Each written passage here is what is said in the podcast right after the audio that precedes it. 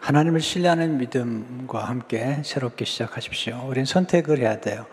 두려움으로 한 해를 시작할 것인지, 아니면 믿음과 담대함으로 새해를 시작할 것인지 선택해야 됩니다. 아, 선택하면 됩니까? 그렇게 물어본 분이 계실지 모르지만, 우리 인생에서 선택만큼 중요한 것은 없습니다. 인생은 선택에 의해서 이루어지고, 선택은 결과를 낳습니다. 선택은 결과를 낳을 뿐만 아니라 우리의 미래를 결정해 주는 것을 보게 됩니다. 예, 뜻을 정한다는 것은 중요한 것인데 다니엘 1장 8절을 보게 되면 다니엘은 뜻을 정하여 이 뜻을 정해서 왕이 주는 진미를 먹지 않고 하나님의 말씀을 따라 사는 결정을 하게 되는 것을 보게 됩니다. 뜻을 정한다는 것은 한 방향을 선택하는 것입니다. 한 방향을 선택한다는 것은 다른 방향을 포기하는 것입니다. 인생은 어떤 방향을 선택하느냐에 따라 결정이 됩니다. 민수기 13장은 정탐꾼들의 이야기입니다. 12명의 정탐꾼들은 그 당시에 12지파의 지도자들입니다. 성경 보면 지휘관이라 얘기했습니다. 모두 다 지도자들이죠. 12명의 정탐꾼들이 가나안 땅을 정탐하고 돌아와서 보고를 하는데 10명의 정탐꾼들은 부정적인 보고를 합니다. 그들은 두려움에 사로잡혀 있었고 그들은 하나님이 보여주시는 땅을 원치 않았습니다.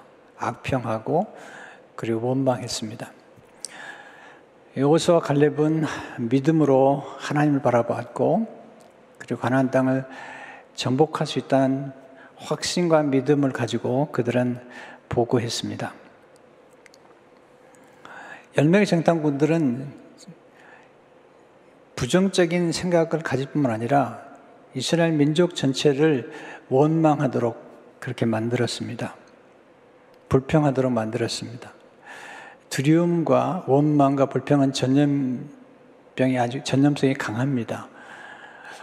어, 보시면 알겠지만 12명 정탐 가운데 긍정적인 생각을 하는 사람, 믿음으로 생각하고 말한 사람은 두 명밖에 되지 않습니다. 신비롭게도 악평과 불평과 원망이 훨씬 더 전염성이 강한 것을 보게 됩니다. 10명의 정탐꾼들이 이스라엘 민족을 선동합니다. 그래서 민수기 14장 2절을 보게 되면 이스라엘 자손이 다 모세 아론을 원망하여 온 회중이 그들에게 이르되 우리가 애굽 땅에서 죽었거나 이 광야에서 죽었으면 좋았을 것을 네, 원망하면서 애굽 땅을 생각합니다. 가나안 땅을 생각하지 않습니다. 민수기 14장 4절을 보십시오. 예서로 말하되 우리가 한 지휘관에 서고 애굽으로 돌아가자. 네. 하나님은 가나안 땅으로 가기를 원하시는데 애굽으로 과거로 돌아가겠다고 말하고 있습니다. 열명의 정탐꾼들은 비전을 상실했습니다. 그들에게 꿈이 없습니다. 하나님 신 비전을 그들은 포기했습니다. 그러나 두 명의 정탐꾼은 꿈을 꿨습니다. 가나안 향한 꿈을 꾸었고 비전을 가졌습니다. 그래서 우리는 10명의 정탐꾼과 2명의 정탐꾼이 어떻게 차이가 있는지를 공부할 필요가 있습니다. 그리고 우리 10명의 정탐꾼을 따라가지 말고 2명의 정탐꾼, 톰비가 말했던 것처럼 창조적 소수자, 역사를 새롭게 만들고 새로운 역사의 창조적인 역할을 감당하는 여호수아 갈렙 같은 사람이 되도록 하나님이 원하시는 것입니다. 비전이 없으면 어떻게 생각, 어떤 일이 벌어질까요? 그리고 비전을 가진다는 것은 물음이 할까요? 첫째로, 비전이 없으면 어리석게 말하고 행동하게 됩니다. 헬렌 킬러는 삼중고의 고통을 받던 사람이죠. 한 번은 물었습니다. 시각 장애인으로 태어난 것보다 더 불행한 게 무엇이냐고. 그녀는 간단하게 이렇게 대답했습니다. 시각 장애인으로 태어나는 것보다 더 불행한 것은 시력은 있되 비전이 없는 것이다. 네, 눈은 뜨고도 비전이 없다면 그건 불행한 것이다. 비전에 관해서 많이 설교한 존 맥스웰 목사님은 이렇게 말합니다. 세상에서 가장 가난한 사람은 돈 한 푼 없는 사람이 아니라 세상에서 가장 가난한 사람은 비전이 없는 사람이다. 우리 이민자들이죠. 우리 어른들 이민 올 때 돈 많이 가지고 오지 않았습니다.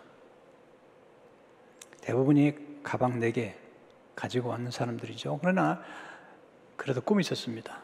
비전을 가지고 온 것입니다. 그리고 이제 수십 년이 지난 다음에 놀라운 꿈을 이루는 것을 보게 됩니다. 비전이 없으면 어떤 일이 벌어질까요? 첫째로 비전이 없으면 방자히 행합니다. 자문 29장 18절을 보게 되면 묵시가 없으면 백성이 방자히 행하거니와 율법을 지키는 자는 복이 있느니라. 여기 방자히 행한다는 말이 무리하게 행한다 또는 무질서하게 행한다 그런 뜻을 가지고 있습니다. 곧 비전이 없게 되면 쉽게 유혹에 빠집니다. 요셉은 꿈을 가진 사람이었습니다. 그런 분명한 꿈이 있었고 그런 만민의 생명을 구원하는 그런 비전이 있었습니다. 그렇기 때문에 보디발의 아내가 그렇게 유혹해도 그는 유혹에 빠지지 않았습니다. 우리 자녀들에게 유혹을 빠, 유혹에 빠지지 말라고 얘기하기보다는 정확한 꿈, 그리고 하나님을 위한 분명한 꿈을 심어주는 게 중요합니다. 분명한 꿈을 갖게 되면 놀라운 정체성을 갖게 되고 그리고 긍정적인 자아성을 갖게 됩니다. 그렇게 꿈을 갖고 긍정적인 자아성을 갖게 되면 웬만한 유혹을 다 극복해 버립니다. 그런 까닭에 우리는 비전을 꼭 가져야만 되는 것입니다. 비전이 없으면 망한다고 그랬습니다. 성경에 보게 되면. 그래서 비전을 갖는 사람에게 강력한 힘이 주어지는 것을 보게 됩니다. 두 번째로 비전이 없으면 우유부단한 삶을 살게 됩니다. 비전이란 뚜렷한 목표를 의미합니다. 뚜렷한 목표와 소원을 의미합니다. 저는 연말이 되면 꼭 성도님들에게 열 가지 기도 제목, 새로운 해, 새해를 향한 열 가지 기도 제목을 꼭 기록하라고 부탁을 드립니다. 신방을 가거나 만났을 때 가끔 제가 여쭤봅니다. 무엇을 위해 기도해 드릴까요? 어떤 분들은 당황합니다. 어떤 분들은 분명하게 말합니다. 열 가지 정도 기도 제목을 기록하고 있다면, 그리고 매일 기도하고 있다면, 선명하게 우리는 무엇을 원하며, 무엇을 이루기 원하며, 무엇을 배우기 원하며, 또 경제적으로도 어떻게 변화되기 원하며, 또 육체적으로도 어떻게 건강을 유지하기 원하며 선명한 또 관계적 면에서 어떤 관계를 맺기 원하는지를 선명하게 그림을 그릴 수가 있습니다. 또 나만을 위한 것이 아니라 어떻게 어떻게 누구를 위해서 어떤 사람들을 위해서 내가 기여할 것인지 선명한 그림을 그리게 되는 것입니다. 만약 우리가 비전이 없으면 아주 우유부단한 삶을 살게 되죠. 야곱 1장 6절에서 8절을 보게 되면 어제 믿음으로 구하고 조금도 의심하지 말라. 의심하는 자는 마치 바람에 밀려 요동하는 바닷물길 같으니 이런 사람 무엇인지 죽게 얻기를 생각하지 말라. 두 마음을 품은 모든 일에 정함이 없는 자라다. 세 번째, 비전이 없으면 문제를 극대화시킵니다. 비전이 없으면 문제를 극대화시키고 과장하고 기회는 극소화시킵니다. 문제를 정확하게 봐야 되는데 지금 10명의 정탐꾼들은 문제를 아주 과장했죠. 아, 그들은 거인이고 자기는 메뚜기 같다고. 비전이 있으면 문제는 극소화시키고 기회를 극대화시킵니다. 지도자는 누굴까요? 지도자는 문제가 찾아오면 문제를 어떻게 하든지 극소화시키고 그리고 기회를 극대화시킵니다. 놀라운 사실은 제가 오랫동안 목회하면서 깨달은 것은 문제 속에 놀라운 하나님의 비전이 담겨 있고 또 문제 속에 더 발전할 수 있는 어떤 어떤 잠재력이 담겨 있다는 사실을 저는 거듭 깨달았습니다. 아, 처음에 문제가 오면 참 두려웠고요. 힘들었는데 이제는 그렇게 생각하지 않습니다. 왜냐하면 문제가 없으면 기적이 없습니다. 성에 나타난 모든 기적들은 문제 때문에 생긴 것입니다. 문제 때문에 기도하게 되었고 또그 문제 속에는 기적이 담겨 있어서 하나님의 놀라운 역사가 나타나는 것들을 보게 됩니다. 홍해라는 문제 앞에서 기도했더니 홍해가 갈라지는 그런 기적을 경험했잖아요. 또 가나혼의 잔치에 포도주가 부족했을 때에 하나님께서 역사하심으로 물이 포도주가 되는 놀라운 기적을 경험한 것들을 깨닫게 됩니다. 빚을 얻게 되면 문제를 자꾸 가장하고 그리고 어려운 것만 얘기를 합니다. 10명의 정탐꾼과 2명의 정탐꾼이 비슷해요. 적과 흐른 땅이라고 말을 해요. 그리고 그 땅이 아름답다고도 얘기를 해요. 근데 차이가 좀 있습니다. 먼저 민수기 13장 25절에서 17절을 보시게 되면 40일 동안 땅을 정탐하기를 마치고 돌아와 바란 광야 가데스 이르러 모세와 아론과 이스라엘 자손의 온 회중이 나와 그들에게 보고하고 그 땅에 과일을 보이고 모세에게 말이르되 당신이 우리를 보낸 땅에 간즉 과연 그 땅에 적과 꿀이 흐르는데 이것은 그 땅의 과일이니라. 그들이요 내 포도 큰 포도를 두 두 사람이 예, 내어서 가져올 정도입니다. 그 다음에 문제죠. 열명 정탐꾼들의 문제는 그러나입니다. 28절, 29절에 보면 그러나 그 땅 거주민은 강하고 성읍은 견고하고 심이 클뿐 아니라 거기서 안악자손을 보았으며 아말렉이는 남방 땅에 거주하고 헤린과 여부스인과 아모리는 산지에 거주하고 가나안이는 해변과 요단가에 거주하더이다. 이게 무슨 얘기냐면요. 가나안 땅은 아름다운 땅이지만 우리가 정복할 수 있는 땅은 없습니다. 우리가 들어갈 수 있는 땅은 없습니다. 이것이 결핍의식입니다. 비전이 없으면 결핍의식을 갖게 됩니다. 반면에 비전을 갖게 되면 풍부의식을 갖게 됩니다. 제가 1989년도에 교회 개척을 할 때 사람들이 얘기를 했습니다. 아니, 교회가 이렇게 많은데 또 교회를 개척할 거냐고. 어려울 거라고. 네, 그렇게 얘기하는 분들은 언제나 있습니다. 제가 물었습니다. 술집이 얼마나 많이 생기지 않냐고. 82년에 제 미국 갔을 때만 해도 예, 술집이나 빵집은 좋은 거지만 빵집도 엄청 생겼습니다.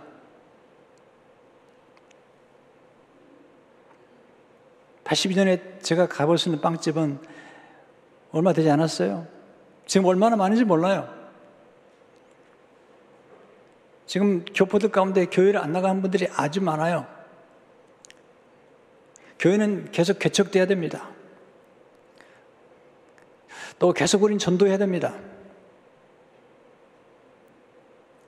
조금만 눈을 크게 뜨고 그리고 풍부의식을 갖게 되면 기회는 많습니다. 과테말라에 선교를 갔습니다. 한인기 목사님 만났습니다. 아, 너무 위험하네요. 가는 곳마다 총을 들고 있습니다. 조그만 구멍가게도 앞에 보면 총을 들고 지킵니다. 목사님께 여쭙습니다. 위험하지 않습니까? 그 목사님께서 제게 말씀하셨어요. 목사님, 그래서 기회가 많은 나라입니다. 분위기 달랐습니다. 위험하기 때문에 오히려 기회가 많다는 것입니다.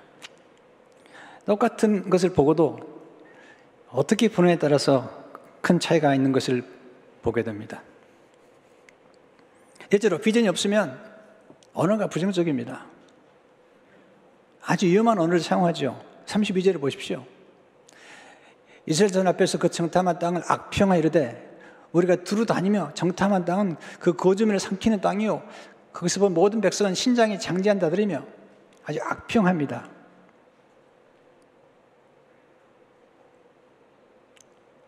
그리고 사람들을 원망하게 만들죠. 악평이나 원망이 왜 안 좋으냐면 본인만 악평하고 원망하는데 끝나지 않습니다. 다른 사람들까지도 악평하게 만들고 원망하게 만드는 것입니다. 이게 좋지 않죠. 결국은 민수기 14장 1절 2절을 보십시오. 온 회중이 소리를 높여 부르짖며 백성이 밤새도록 통곡하였더라. 이스라엘 자손이 다 모세와 아론을 원망하며 온 회중이 그들에게 이르되 우리가 애굽 땅에서 죽었거나 이 광야에서 죽었으면 좋아질 것을 원망하고 그리고 악평하고 있습니다. 하나님이 나중에 너무 섭섭해서 그렇게 말씀하시잖아요. 민수기 14장 28절에 오게 되면 하나님이 내 귀에 들린 대로 내가 너에게 행하리니 내가 원망하는데 원망하는 대로 내가 해주겠다. 그래서 우리가 참 말을 조심해야 되고요. 언어가 부정적이지 않도록 조심해야 됩니다. 언어가 습관이거든요. 그래서 우리 인생을 바꾸려면 언어를 바꿔야 됩니다. 노래도 슬픈 노래를 많이 부르면 일찍 돌아가시더라고요. 물론 훌륭한 음악인들 가운데 참 안, 안타깝게도 네, 훌륭하지만 슬픈 노래를 부르다가 일찍 돌아가신 분들을 보았습니다.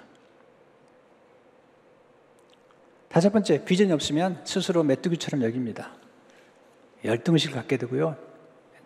자기를 과소평가하죠. 33절을 보세요. 거기서 내 피림 후손인 안악자손의 거인들을 보았나니 우리는 스스로 보기에도 메뚜기 같으니 그들이 보기에도 그와 같았을 것이니라. 하나님 우리를 보배로운 백성으로 우리를 아주 존귀하게 만드셨고 그리고 세계 모든 민족의 뛰어난 인물로 이스라엘 민족을 선택하셨고 우리를 선택하셨는데 그는 스스로 말하기를 메뚜기 같다고 메뚜기 자아상을 가지고 있습니다. 왜? 비전이 없기 때문입니다. 비전을 가져야만 됩니다. 비전이 없으면 무력해집니다. 존 맥스웰 목사님이 열매 맺는 지도자에서 이렇게 말하고 있습니다. 알렉산더 대왕이 비전을 가졌을 때 세계를 정복했다. 그러나 비전을 잃자 그는 술병 하나도 정복할 수가 없었다. 다윗이 비전을 가졌을 때 그는 골리앗을 정복했다. 비전을 잃자 그는 자신의 정력조차 정복할 수 없었다. 삼손이 비전을 가졌을 때 그는 많은 전쟁에 승리했다. 비전을 잃자 그는 들릴라와의 전쟁조차 이길 수 없었다. 노아가 비전을 가졌을 때 그는 방주를 지어 인류의 전속에 기여할 수 있었다. 비전을 잃자 그는 술에 취했다. 비전이 얼마나 중요한지 모르죠. 두 번째, 믿음과 함께 역사하는 비전은 놀라운 능력을 발휘하게 됩니다. 하나님은 우리가 처음부터 비전을 가지고 살도록 만들었습니다. 창세 1장 18절을 보시면 하나님 그들에게 복을 주시면 하나님 그들에게 이르시되 생육하고 번성하여 땅에 충만하라 땅을 전복하라 바다의 물고기와 하늘의 새와 땅에 움직이는 모든 생물을 다스리라 하시니라 아담과 하와에게 하나님께 주신 명령이죠. 근데 그들은 이 하나님의 비전을 성취하기 위해서 정복하거나 땅을 정복하거나 그리고 다스리는 것이 아니라 선악과에 집착을 했어요. 그래서 방자해난 것이죠. 하나님 앞에 교만히 행하고 불순종한 것을 보게 됩니다. 비전을 보는 것이죠. 무엇을 보느냐? 따라 우리 언어가 달라집니다. 그리고 우리의 생각이 달라지고 태도가 달라지죠. 여호수와 갈렙은 다르잖아요. 벌써 민수기 13장 30절을 보게 되면 갈렙 모세 앞에서 백성을 조용하게 하고 이르되 우리가 곧 올라가서 그 땅을 취하자. 능히 이기리라 하나. 그의 언어는 믿음의 언어입니다. 확신에 찬 언어입니다. 승리의 언어입니다. 능히 이기리라. 얼마나 차이가 있습니까? 갈렙의 언어는 하나님으로 충만했습니다. 여호수와 갈렙의 사용한 언어 속에 보면 하나님의 이름이 나와요. 그러나 열명의 정탐꾼들 속에는 하나님의 이름이 나오질 않습니다. 그들이 본 것은 하나님이 아닙니다. 그들이 보았던 것은 거인들만 보았고 그리고 무서운 경관 성곽만 보았습니다. 그러나 여호수와 갈렙은 하나님을 보았고 하나님과 함께 보았고 그리고 하나님이 그들과 동행하신 것을 보았던 것입니다. 민수기 14장 6절에서 9절을 보게 되면 그 땅을 정탐한 자 중 눈의 아들 여호수아와 여분의 아들 갈렙이 자기들 옷을 찢고 이스라엘 자손의 온 회중에게 말하 이르되 우리가 두루 다니며 정탐한 땅은 심히 아름다운 땅이라 여호와께서 우리를 기뻐하시면 우리를 그 땅을 인도하여 들이시고 그 땅을 우리에게 주시리라 이는 과연 적과 꿀이 흐르는 땅이니라 다만 여호와를 거역하지 말라 또 그 땅 백성을 두려워하지 말라 그들은 우리의 먹이라 그들의 보호자는 그들이 떠났고 여호와는 우리와 함께 하시느니라 그들을 두려워하지 말라 하나. 이들 언어 속에 하나님 이름이 자주 나오죠. 여호와께서를 기뻐하시면 여호와를 거역하지는 말라. 여호와는 우리와 함께 하시느니라. 비전이 뭐죠? 첫째로 비전은 하나님의 안목으로 보는 능력입니다. 하나님과 함께 보는 것입니다. 열 명의 정탐꾼의 눈은 가리웠습니다. 그러나 여호수아 갈렙은 하나님의 눈으로 가나안 땅을 바라보았습니다. 원리는 단순합니다. 하나님은 먼저 보게 하시는 보게 하신 다음에 얻게 하시고 본 곳을 소유하게 하시고 본 곳에 들어가게 하시고 본 것을 성취하게 하시고 본 것을 담게 만드십니다. 하나님은 먼저 보게 하시죠. 갈렙은 85세가 되었을 때 45년 전에 보았던 그 땅에 들어가기 위해서 그는 도전합니다. 여호서 14장 12절을 보십시오. 그날에 여호와께서 말씀하신 이 산지를 지금 내게 주소서 당신도 그날에 들으셨거니와 그곳에는 아낙 사람이 있고 그 성읍들은 크고 견고할지라도 여호와께서 나와 함께 하시면 내가 여호와께서 말씀하신 대로 그들을 쫓아내리다 하니 놀랍잖아요. 성읍들이 크고 견고할지라도 하나님이 함께 하시면 얼마든지 전복할 수 있다고 도전하고 있습니다. 나이가 들어도 꿈을 가진 사람들은 비전을 가진 사람들은 생각이 다르고 행동이 다르고 언어가 다릅니다. 그러나 아무리 나이가 젊어도 비전이 없으면 방자행하고 부정적이고 생각이 어둡습니다. 그러나 꿈을 갖게 되면 언어가 다르고 생각이 다르고 태도가 다른 것을 볼 수가 있습니다. 하나님께서 아브라함을 믿음의 조상으로 세우기 위해서 자꾸 보여주십니다. 그리고 보여주시고 그리고 나중에 성취케 하시죠. 장세기 13장 14절 15절을 보시게 되면 로시 아브라함 떠난 후에 여호와께서 아브라함에게 이르시되 너는 눈을 들어. 너 있는 곳에서 북쪽과 남쪽 그리고 동쪽과 서쪽을 바라보라. 보이는 땅을 내가 너와 내 자손에게 주리니 영원이리라. 보이는 땅을 주시겠다고 말씀하셨죠? 장세기 15장 5절을 보시면 그를 이끌고 밖으로 나가 이르시되 하늘을 우러러 무뼈를 셀 수 있나 보라 별을 보게 하시고 그 이르시되 내 자신이 이와 같으리라 네, 아브라함에게 주셨던 놀란 비전이 나중에 이루어지죠. 모세가 치료급할 때만 해도 아브라함 후손이 거의 300만 명입니다. 남자만 60만 명이었으니까요. 정말 생각해 보세요. 네, 300만 명 생각해 보세요. 정말 바닷가에 모래와 같고 땅에 티끌처럼 많은 것입니다. 그 놀라운 일들을 하나님이 이루신 것을 보게 됩니다. 두 번째, 비전은 믿음으로 말하는 능력입니다. 우리 언어가 우리 미래를 창조하고 우리 미래를 바꾸는 가장 좋은 길은 언어를 바꾸는 것입니다. 10명의 정당권의 언어는 부정적입니다. 악평한 언어입니다. 여러분 기억하셔야 됩니다. 하나님 우리가 좋아하지 않은 건 주지 않습니다. 우리 교회가 지금 이 땅에다 교회를 건축하려고 할 때 악평하는 사람들이 있었습니다. 그 땅은 교회 건축이 안 되는 땅인데 그 땅은 은행 용제가 안 나오는 땅인데 악평했습니다. 저는 말했습니다. 우리 이 땅은 좋은 땅이라고. 하나님의 교회를 건축하기에 너무 좋은 땅이라고. 파킹장을 세우기에 너무 좋은 땅이라고. 할렐루야. 좋아하니까 주신 거예요. 싫어하면 안 줍니다. 한번 여러분 실험해 보세요. 여러분이 정말 싫어하는데 주시나? 만약에 주셨다면 곧 빼앗을 수도 있어요, 하나님께서. 내가 정말 좋아하는 것, 내가 원하는 것, 내가 기뻐하는 것, 하나님이 우리에게 주시겠다고 약속하신 것들은 우리가 좋아해야 됩니다. 기뻐해야 됩니다. 그럴 때 하나님의 놀라운 역사가 나타나는 것을 보게 됩니다. 언어가 다르잖아요. 아, 저들은 네, 거인들이요. 우리는 메뚜기라고 말했던 열매의 전탕물과 비교해 보세요. 민수 14장 9절에 보시면 그들은 우리의 먹이라. 개혁 한글에 보면요. 그들은 우리 밥이라. 왜? 하나님이 함께 하셨기 때문에. 그들은 하나님의 능력을 알았습니다. 열명의 정탐꾼들은 하나님의 기적과 능력을 보고도 믿지 않았습니다. 하나님의 기적을 본다고 다 믿는 게 아닙니다. 출애굽 사건을 통해서 하나님께서 열 가지 재앙을 내리셨죠. 홍해 바다를 가르셨죠. 그리고 홍해에 애굽 사람들 다 진멸시켰지 않습니까? 그걸 보고도 열 명의 정탐꾼들은 하나님의 능력을 의심했습니다. 네, 두 명의 정탐꾼들은 하나님 능력을 보았고 그 하나님이 함께 하신다면 얼마든지 가나안 땅을 정복할 거라는 사실을 믿었던 것을 보게 됩니다. 세 번째 비전은 집중하는 능력입니다. 한 곳을 바라보는 것입니다. 열명의 정탐꾼은 애굽을 향했습니다. 뒤를 돌아봤습니다.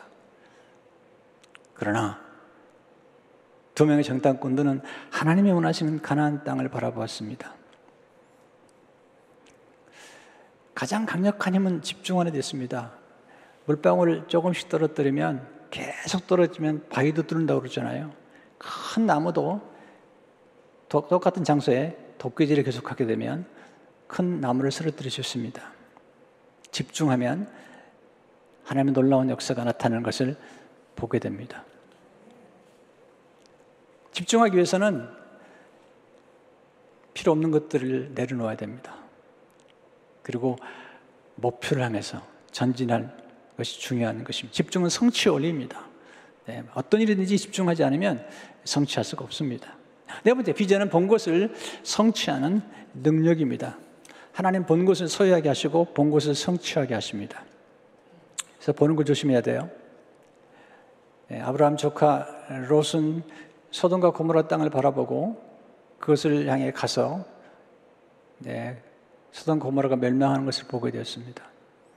하나님은 보는 것을 결국 소유하게 하시고 우리가 바라보는 것을 얻게 하시고 그곳에 가게 하십니다. 이민자들은 바라보는 땅을 향해 갔죠.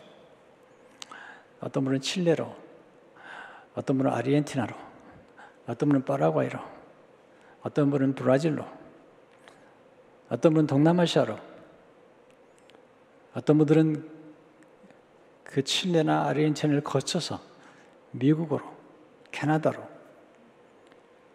또 선교사님들은 전 세계를 향해서 여러 나라로 우리 선교사님들도 케냐에, 알바니아에, 일본에, 중국에, 파키스탄에, 네, 터키에,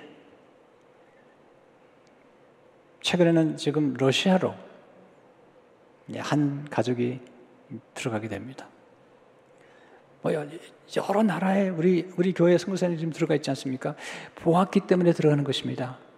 보았기 때문에 믿음을 가지고 들어가서 역사하는 것처럼 이민자들의 삶 가운데 그런 놀라운 역사들은 다 보았기 때문에 하나님의 역사를 보고 따라가는 것입니다. 그래서 우리는 보는 걸 조심해야 됩니다.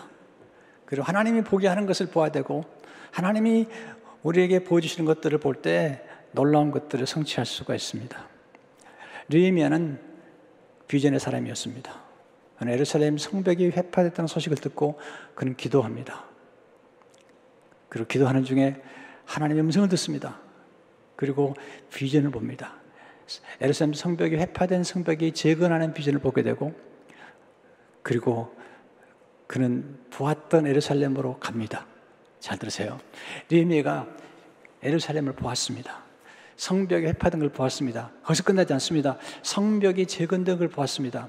그래서 그는 그 먼 거리를 가서 에루살렘에 가서 성벽을 재건하는데 집중합니다. 52일 만에. 네헤미야 장 15절을 보게 되면 성벽 역사가 52일 만에 에르롤 25일에 끝나면 놀라운 일입니다. 집중했기 때문에 그리고 비전을 보았기 때문에 그는 기도하고 하나님의 도우심을 경험하는 것입니다.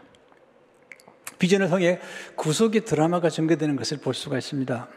비전은 전체를 바라보는 눈입니다. 비전은 멀리 바라보는 안목이죠. 특별히 영혼의 시각에서 바라보는 안목입니다. 하나님이 이스라엘 백성들을 가나안 땅으로 가게 했을까요? 왜 하나님께서 아브라함으로 하여금 가나안 땅, 갈대오를 때 가나안 땅에 가게 했을까요? 이유가 있습니다. 애굽은 아닙니다. 바벨론도 아닙니다. 하나님의 가장 중요한 관심은 우리를 구원할 예수 그리스도가 태어날 땅입니다. 그 땅이 가나안에 있었고 그 땅이 곧 베들레헴에 있었습니다. 예수님께서 베들레헴에서 태어나셨지만 예수님은 에루살렘 왕으로 오셨습니다. 예루살렘이란 뜻은 평화의 도시입니다. 살렘은 살롬에서 나왔습니다. 살렘 왕 그러면 곧 평강의 왕입니다. 평강의 왕이신 예수님께서 우리가 평강을 주기 위해서 예루살렘에서 십자가에 죽으시고 부활하셨습니다. 가나안 땅에 가야 될 가장 중요한 이유는 우리의 구세주가 태어날 땅이기 때문에 바벨론이 아니라 애굽도 아니라 예, 가나안 땅에서 예수 그리스도가 오시는 구속의 드라마가 전개되었던 것을 보게 됩니다. 비전은 우리를 강하게 만듭니다. 우리를 하나 되게 만듭니다. 비전이 없으면 가정도 깨어집니다. 관계도 깨어집니다. 교회도 비전이 없으면 싸우기만 싸우밖에 안 해요.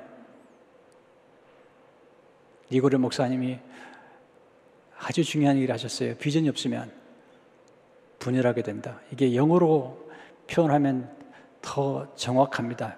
비전이 없으면 디비전 하게 된다는 거예요. 그래서 가장 행복한 가정은 뭘까요? 행복한 가정은 두 사람이 서로를 바라보는 게 아닙니다. 두 사람이 한 것을 바라보면서 의미 있고 보람 있는 하나님의 일에 동참하고 거기에 집중할 때 뭔가 더 큰 일에 기여할 때 함께 기도하게 됩니다. 그리고 바라보게 됩니다. 여러분, 저는 늘 기도하며 살고 지금도 기도에 대한 갈망이 가장 강합니다. 더 많이 기도하지 못한 것에 대한 아픔이 늘 언제나 있습니다. 왜 그랬을까요? 하나님 제게 큰 비전을 주셨습니다. 근데 제가 경험해 보니까 작은 꿈, 작은 비전은 기도하지 않아도 이루어집니다. 그러나 크고 위대하고 아름답고 의미 있는 비전과 꿈은 기도 없이는 안 됩니다. 니에미아가 에루살렘 성벽을 재건하기 위해서 그것은 원대한 일이었습니다. 네, 포로로 귀환한 이스라엘 백성들이 이루지 못한 일이었습니다. 많은 자원이 필요했습니다. 왕의 도움 필요했습니다. 그래서 그는 기도하는 것입니다. 우리가 위대한 일, 아름다운 일들을 이루기 위해서는 기도가 필요합니다. 기도를 통해서 큰 능력을 받아야 큰 비전을 성취할 수 있습니다.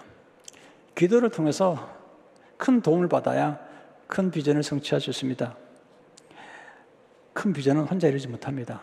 하나님이 도움이 필요합니다. 사람들의 도움이 필요합니다. 우리는 뚜렷한 비전을 가지고 나가고 있습니다. 우리 교회는 선교에 대한 비전이 있습니다. 또 2022년을 향한 비전이 있습니다. 특별히 하나님을 경외하는 축복 공동체는 우리 교회가 2022년에 목표를 세우고 기도하는 중요한 목표입니다. 뿐만 아니라 2022년에 우리가 이루고 싶은 비전이 있습니다. 성도 여러분, 두려움으로 새해를 맞이하실 겁니까? 아니면 믿음으로 새해를 맞이하실 겁니까? 선택하셔야 됩니다. 왜? 인간은 선택할 수 있는 의지를 주셨기 때문입니다. 하나님께서 우리가 선택할 수 있는 의지를 주신 까닭은 선택을 통해서 더 아름답고 위대한 일을 이루라고 말씀하신 겁니다. 중요한 것은 두려움에 사로잡힌 사람들이 비전에 사로잡힌 사람보다 많다는 것입니다. 10명, 12명 가운데 10명은 두려움에 사로잡혔습니다. 그들은 과거로 돌아가려고 했습니다.